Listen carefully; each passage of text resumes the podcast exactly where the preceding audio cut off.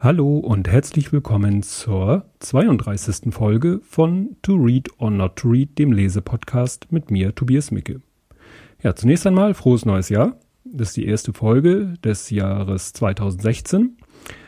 Die letzte Folge fand ich rückblickend nicht so toll. Äh, irgendwie, weil ich mich ja ähm, geoutet habe, so habe ich es ja genannt, war ich dann so ein bisschen doch äh, neben der Spur und äh, fand im Nachhinein, dass die Folge dem Buch, das ich nämlich sehr gut fand, nicht so richtig gerecht wurde. Naja, ich kann es nur noch mal empfehlen, dieses Buch von letzter Folge. Hört es euch an, wenn ihr es noch nicht gehört habt. Nachtrag habe ich noch. Es gab ja in der Folge auch das Thema ähm, Entnazifizierung Hamburgs durch die Briten.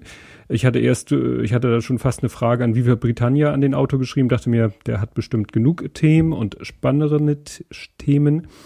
Ähm, deswegen habe ich selber mal recherchiert und habe da eine sehr ausführliche PDF gefunden, die äh, wohl irgendwie von der Stadt Hamburg, also liegt auf dem Server, der offiziellen hamburg.de Server. Ähm, ja, und die beschäftigt sich sehr ausführlich mit dem Thema. Ich hatte selber noch nicht die Muße, mir es durchzulesen, aber ich werde es mal in den Show Notes verlinken. Also wer sich so für das Thema interessiert. Entnazifizierung am Beispiel Hamburgs äh, kann ich, soweit ich es gelesen habe, empfehlen. Ja, kommen wir nun zum Buch von dieser Folge. Das hat einen sehr langen Titel, nämlich Wann wird es endlich wieder so, wie es nie war? Es erschien vor einem Jahr, im Januar 2015. Der äh, Untertitel oder der, ja doch, Untertitel ist ein bisschen komisch, Alle Toten fliegen hoch Teil 2. Da muss man zu wissen, das ist, äh, es gibt eine Triologie, der erste Teil heißt Alle Toten fliegen hoch Amerika. Der zweite heißt, wie gesagt, man wird es endlich wieder so, wie es nie war. Alle Toten fliegen hoch Teil 2. Und der dritte Teil, den liest meine Frau gerade oder hat sie gerade durchgelesen, der heißt ähm, diese, diese Lücke, diese entsetzliche Lücke. Also ihr merkt, das sind schon etwas schräge Buchtitel. Ähm, der Autor ist Joachim Meyerhoff, ne, das ist ein Wikipedia-Artikel, werde ich verlinken, der ist in erster Linie, also würde ich jetzt sagen, er ist in erster Linie Schauspieler. Und zwar Schauspieler, sage ich mal, auf hohem Niveau, also Burgtheater Wien und so weiter. Also wir reden hier wirklich von Hochkultur. Jahrgang 67, das ist wieder ganz wichtig. Ähm, ja, und der hat eben mehrere Bücher geschrieben. Meine Frau hat sich jetzt, äh, habe ich gerade auf ihrem Bücherstapel gesehen, hat sie sich auch den ersten Teil der Trilogie gekauft. Ähm, wie gesagt, dieses äh, Alle Toten fliegen hoch Amerika. Ähm, ja, und äh, das Interessante ist, das ist so, hm, wie soll ich es nennen? Also es steht drauf Roman. Kommen wir wieder zu meinem Lieblingsthema. Es ist nämlich eine, ich nenne es Romanbiografie. Meine Frau sagt, und die äh, hat eben über den auch Dinge sicherlich gelesen oder in der Talkshow war auch öfter zu Gast. So ist sie sicherlich auch zu diesem Buch gekommen, um das es heute geht und dass ich natürlich äh, durch das, auf das ich durch sie gekommen bin, Präposition. Ja, also wie gesagt, da hat er gesagt, ja, also das meiste in diesem Buch ist eigentlich wahr. Also es ist wirklich eine Biografie und in diesem Fall eine Autobiografie, aber er hat es Roman genannt, weil er sagt, er hat sich dann doch da oder dort oder hier äh, mal so eine kleine künstlerische Freiheit erlaubt, was mich persönlich dann natürlich wieder in den Wahnsinn treibt, weil ihr erinnert euch bei den anderen Biografien, gerade bei der ähm, Rob Vegas, dieser fiktiven Harald Schmidt Biografie, hat mich einmal brennend interessiert, was ist jetzt wahr und was ist eben dazu gedichtet. Und äh, hier ist es eben so, dass der Autor ein, es sich auch in Anführungszeichen einfach macht. Er sagt, das ist ein Roman. Sagt zwar dann in der Talkshow, naja, zum größten Teil entspricht es der Wahrheit, also meinem Leben. Ja, und dann steht man da und weiß beim Lesen nicht, was hat er sich jetzt ausgedacht und was ist wahr. Naja, mal unabhängig davon, worum geht's in dem Buch?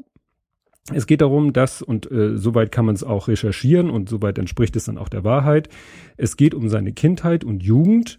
Ähm, also erstmal so vom zeitlichen Aspekt her kann man das so einordnen, 70er, 80er Jahre. Und zwar ähm, hat es eine sehr spezielle Kindheit, nämlich sein Vater war Arzt und Leiter einer psychiatrischen Klinik. Also die heißt Hesterberg. Werde ich auch zwei Links in die Show Notes packen, wo man sich so ein bisschen die Geschichte dieser Klinik angucken kann. Ist auch sehr interessant. Ähm, muss ich auch sagen, machte mich dann auch wieder so ein bisschen, hat mich dann auch wieder ein bisschen berührt, weil in dem einen Dokument geht's dann eben, also kann man sich vorstellen, wenn es um die Geschichte einer psychiatrischen Kinder- und Jugendklinik geht, dann sind wir bei dem Thema der letzten Folge, dann sind wir auch wieder beim Thema Euthanasie. Und das wird da auch sehr ausführlich aufgearbeitet und ja, wie gesagt, guckt es euch an in den Show Notes Links zur Geschichte und äh, allgemein auch zu dieser Klinik Hesterberg, die es nämlich eben wirklich gab und gibt. Auch schon sehr lange, also schon 1862 oder so wurde die gegründet, wo man heutzutage, sag ich mal, gar keine Vorstellung hat, wie, wie wurde denn damals mit äh, geistig behinderten Menschen umgegangen. Und äh, wie gesagt, sein, äh, die befindet sich in Schleswig, also hier in Norddeutschland. Und ja, sein Vater war halt der Arzt und Leiter dieser Klinik. Und das ist natürlich schon mal eine sehr interessante Ausgangssituation. Also ich nun bin nun aufge nicht nicht Quatsch nicht aufgewachsen. Ähm, also ich habe nun selber viel Kontakt gehabt zu behinderten Menschen, gerade zu behinderten Kindern und äh, mir aber vorzustellen, damit aufzuwachsen. Also mein großer Sohn ist mit einem behinderten Bruder aufgewachsen der könnte dazu vielleicht was sagen, aber äh, ich selber bin eben nicht mit behinderten Menschen aufgewachsen und der wächst gleich äh, inmitten, also er wohnt eben, das Haus, in dem er wohnt, befindet sich mitten in diesem, auf diesem Gelände und das ist kein kleines Gelände, also das ist ein großes Gelände mit mehreren Häusern, naja, und äh, hat also tagtäglich Kontakt äh, zu wirklich äh, geistig behinderten jungen Menschen. Wobei da gibt's auch paar Erwachsene, die sozusagen den Absprung in die Erwachsenenpsychiatrie, äh, den man, die, wollte man den ersparen. Ja, er ist der jüngste von drei Söhnen, hat also zwei ältere Brüder und da geht das schon gleich los. Also die, die behandeln ihn wirklich nicht nett. Also dass das so von den Eltern so toleriert wird, wie seine Brüder ihn terrorisieren. Ich habe nicht den Eindruck, dass sie das immer so hinter dem Rücken der Eltern gemacht haben. Ähm, das äh, hat sicherlich auch damit zu tun, oder das eine begründet das andere, er neigt doch etwas zum Jezorn, also er tickt auch gerne mal aus, also beschreibt es in dem Buch auch sehr ausführlich, wo man natürlich nicht weiß, wo beginnt da die Fiktion, ähm, wo er wirklich da ähm, auch Tür, ne, seine Zimmertür so oft in, in Schloss knallt, wirft, bis schon der Putz von der Wand bröckelt. Also, also entweder ist das Fiktion oder der hatte zur, zu der Zeit jedenfalls schon wirklich ein Problem, seine, sein Zorn, seine Wut ja, seine Gefühle da im Zaum zu halten. Ja, im Umgang mit den behinderten Kindern und Jugendlichen und zum Teil Erwachsenen eben ist er sehr unbefangen. Klar, er, für ihn ist das in Anführungszeichen normal.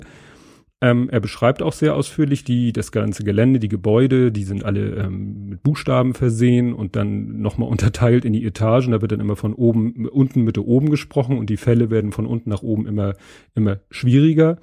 Und er erzählt dann auch, dass das sich auf seine, als er schreiben gelernt hat oder in der Schule geschrieben hat, dass sich das auf seine Schrift ausgeübt hat, dass wenn dann irgendwie ein Buchstabe in einem, sag ich mal, dramatischen Kontext war, dann hat er ihn weiter oben geschrieben in der Zeile, ne, weil in den Häusern immer oben die, die dramatischen Fälle waren und wenn es positiv behaftet war, dann wurde der Buchstabe halt ein bisschen weiter unten hingeschrieben. Haben sie ganz äh, schick gemacht, da ist dann wirklich so äh, wie mit Handschrift so ein Satz geschrieben, wo er das dann beschreibt. Ja, ähm, und es geht dann eben so um seinen Alltag oder auch dann äh, ist so der Einstieg in das Thema beginnt eben so mit dem 40. Geburtstag seines Vaters. Und hier wird einem schon klar, dass irgendwie bis auf die Mutter, so macht es erst den Eindruck, alle etwas durchgeknallt sind. Ähm, es gibt dann auch ein Geburtstagskaffeekränzchen Kränzchen mit, mit äh, behinderten Kindern oder Jugendlichen als Gästen. Äh, klar, der, der, der Situation geschuldet ist das alles etwas skurril. Also, ne, seine Brüder haben auch so, wie ich schon sagte, sie terrorisieren ihn gerne, nehmen ihn gerne hoch, weil sie wissen, dass er auch gerne mal dann austickt. Ähm, ja, und da gibt's dann noch eine Geschichte, wo seine Mutter dann auch schon mal ein komisches Verhalten zeigt. Da will er nämlich äh, Marzipankartoffeln selber machen. Hat die auch schon fast fertig, hat sie ganz liebe, also hat das Marzipan auch selber gemacht, hat auch schon die Kugeln gerollt, muss dann aber kurz auf Toilette. Und der letzte Schritt, den er sich dann auf Toilette sitzend ausmalt, ist, wie er diese Marzipankartoffeln gleich in Kakaopulver wälzen wird, damit sie dann diese braune Schicht bekommen, die man so bei Marzipankartoffeln ja. Ne? Und seine Mutter ohne böse Absicht nur meint es nur gut, obwohl er ihr vorher klar gemacht hat, er will das ganz alleine machen, er will ihre Hilfe nicht. Trotzdem kann sie sich nicht zurückhalten und als er von Toilette kommt, äh, hat sie diese Marzipankartoffeln im Kakaopulver gewendet und damit sind die quasi fertig. Und also das, was das in ihn auslöst, wie er das beschreibt, diese, die, dieser Wut, dieses, also das, das ist kaum, da, da denkt man, er wäre fast äh, unter den Patienten genauso gut aufgehoben wie äh, in seiner Familie. Aber es sind wirklich immer nur diese, diese kleinen Ausraster. Also er, er, er versucht dann von diesen Marzipankartoffeln dieses Kakaopulver abzuwaschen unterm Wasserhahn, was natürlich dazu führt, dass die sich auflösen. Also so, solche skurrilen Geschichten erzählt er. Und das ist wirklich in erster Linie eine Ansammlung von meist doch gerade am Anfang sehr skurrilen Geschichten. Ja, Zum Beispiel kommt dann auch äh, mal Gerhard Stoltenberg zu, zu Besuch. Also da wird ein neuer Kliniktrakt, ein neues Klinikgebäude wird eröffnet und dann kommt Gerhard Stoltenberg. Die Älteren werden sich erinnern, wie man so schön sagt, ähm, war mal Ministerpräsident von Schleswig-Holstein, also von dem Bundesland, wo die Klinik zugehört und kommt da zu Besuch und da passieren skurrile Sachen. Äh, er, er will unbedingt Blutsbrüderschaft mit seinem Hund äh, machen. Also es ist wirklich sehr, sehr lustige Geschichten. Sein Vater ist eben, ja, großer Theoretiker, Bücherwurm liest eigentlich nur, also kümmert sich auch relativ wenig um seine Kinder und wenn dann nur in Form von, dass er sich mit denen unterhält, aber so spielen oder so tut er wohl nicht richtig mit denen. Hat auch immer wieder dann irgendwelche spleenigen Ideen, kommt dann auf die Idee, ja, wir kaufen uns ein Segelboot. Und dann kaufen sie ein Segelboot und dann will er die Segelbootprüfung machen, seine Frau auch. Er auch total schräge, lustige Geschichte. Und wenn das so passiert ist, wie es beschrieben ist, dann ist das wirklich äh, der Hammer. Und das ist wie auch so eine der Stellen im Buch, wo man wirklich lacht und es ist wirklich lustig. Am Ende besteht seine Mutter die Prüfung, sein Vater nicht. Dann kommt der Vater auf die Idee, ah, ein schönes äh, Gartenhäuschen auf dem Land, was dann äh, dazu führt, äh, seine Frau ackert sich kaputt im Garten und macht und tut und er sitzt im Liegestuhl und liest Bücher. Also echt. Naja, äh, Ausnahme, er baut mit seinem Sohn einmal zusammen so einen Holzkohlemeiler. Also das ist die einzige Situation, wo der Vater auch mal wirklich körperlich arbeitet und auch mit Enthusiasmus dabei ist und auch wirklich was aktiv mit seinem Sohn zusammen macht. Deswegen wird das, glaube ich, auch sehr so ausführlich beschrieben. Ja, wie gesagt, Vater, nur Theorie, keine Praxis. Dann kommt irgendwann heraus, dass er wohl seine Frau betrügt, wo man sich fragt, denn wenn der Vater so in seiner äußeren Erscheinung geschildert wird, denkt man so, der soll irgendwie es schaffen, äh, Frauen für sich zu begeistern. Aber gut, er hat wahrscheinlich irgendwas an sich, was vielleicht Frauen begeistert.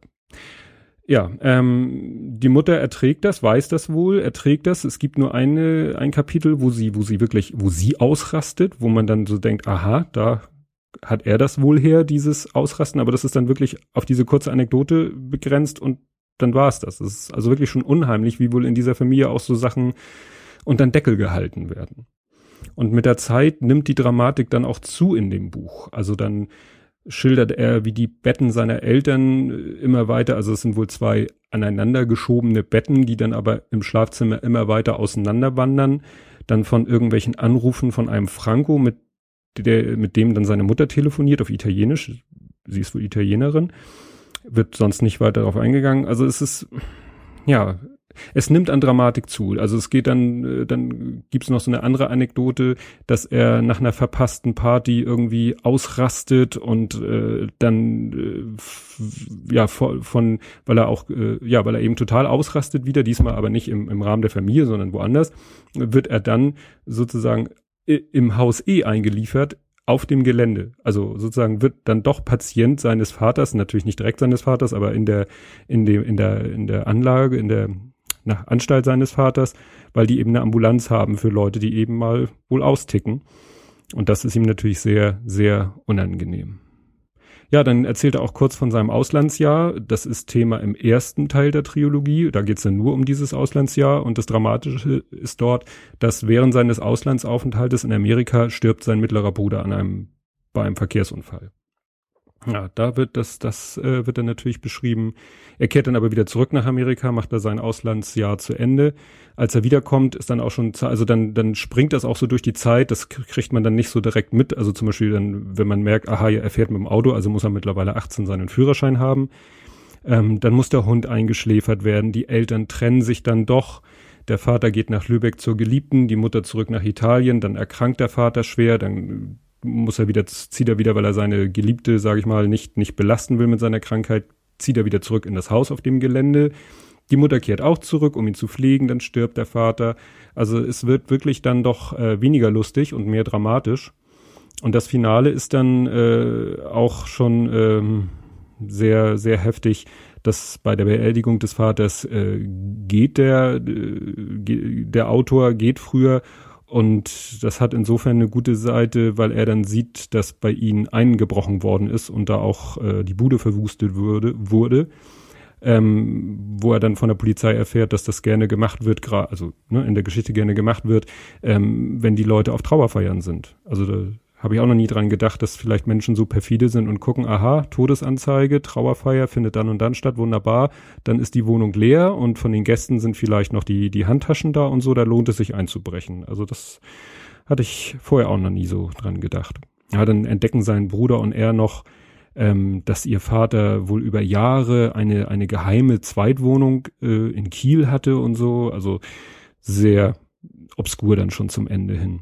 Man weiß halt nicht, was wahr ist und was ausgedacht ist. Ja, und den Schlusspunkt bildet dann, ähm, wo auch ohne genauere Zeitangabe, dass nach mehreren Jahren, was auch immer das heißt, er die Einrichtung sich nochmal anguckt und da ist natürlich mittlerweile alles anders. Die äh, ist, ist äh, glaube ich, auf der einen Seite geschlossener äh, geworden, aber auch weniger Häuser, weniger Einrichtungen, also auch weniger Verdichtung. Also so wie das auch bei der Evangelischen Stiftung Alsterdorf ist, von der ich ja in der letzten Folge erzählt habe, wo vorher sehr, sage ich mal, ja dicht die behinderten Menschen äh, gebündelt wurden, äh, was dann eben gesagt wurde, nein, wir, wir integrieren die in die Stadtteile, wir richten Wohngruppen in ganz normalen Wohngegenden ein und, und zentralisieren das nicht so. Und so scheint es da auch zu sein.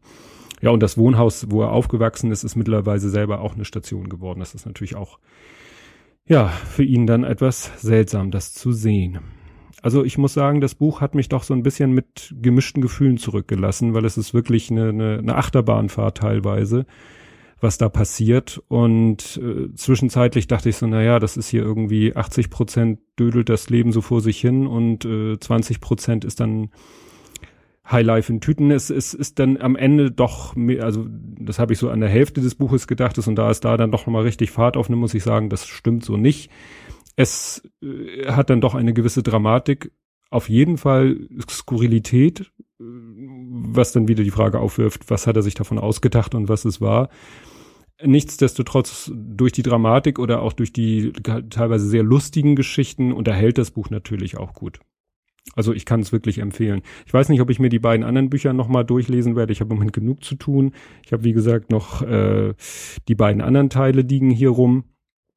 Da warte ich vielleicht nochmal ab, was meine Frau dazu sagt. Das eine meine ich, hat sie jetzt gerade durchgelesen, werde ich sie mal fragen. Da, also ich, da kann ich nur sagen, sie hat da teilweise auch herzhaft gelacht. Also äh, den humoristischen Teil scheint es dort auch zu geben.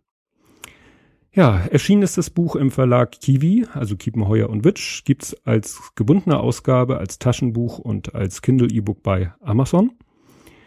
Ja, und für die nächste Woche kann ich euch versprechen, gibt's äh, nichts zu lachen, eher was nachzudenken, vielleicht auch ein Hauch, ein Stück weit pathetisch, das nächste Buch. Ich lese es gerade, aber ich bin mir sicher, dass ich es bis nächste Folge durch habe und dann kann ich euch davon erzählen. Und bis dahin, tschüss.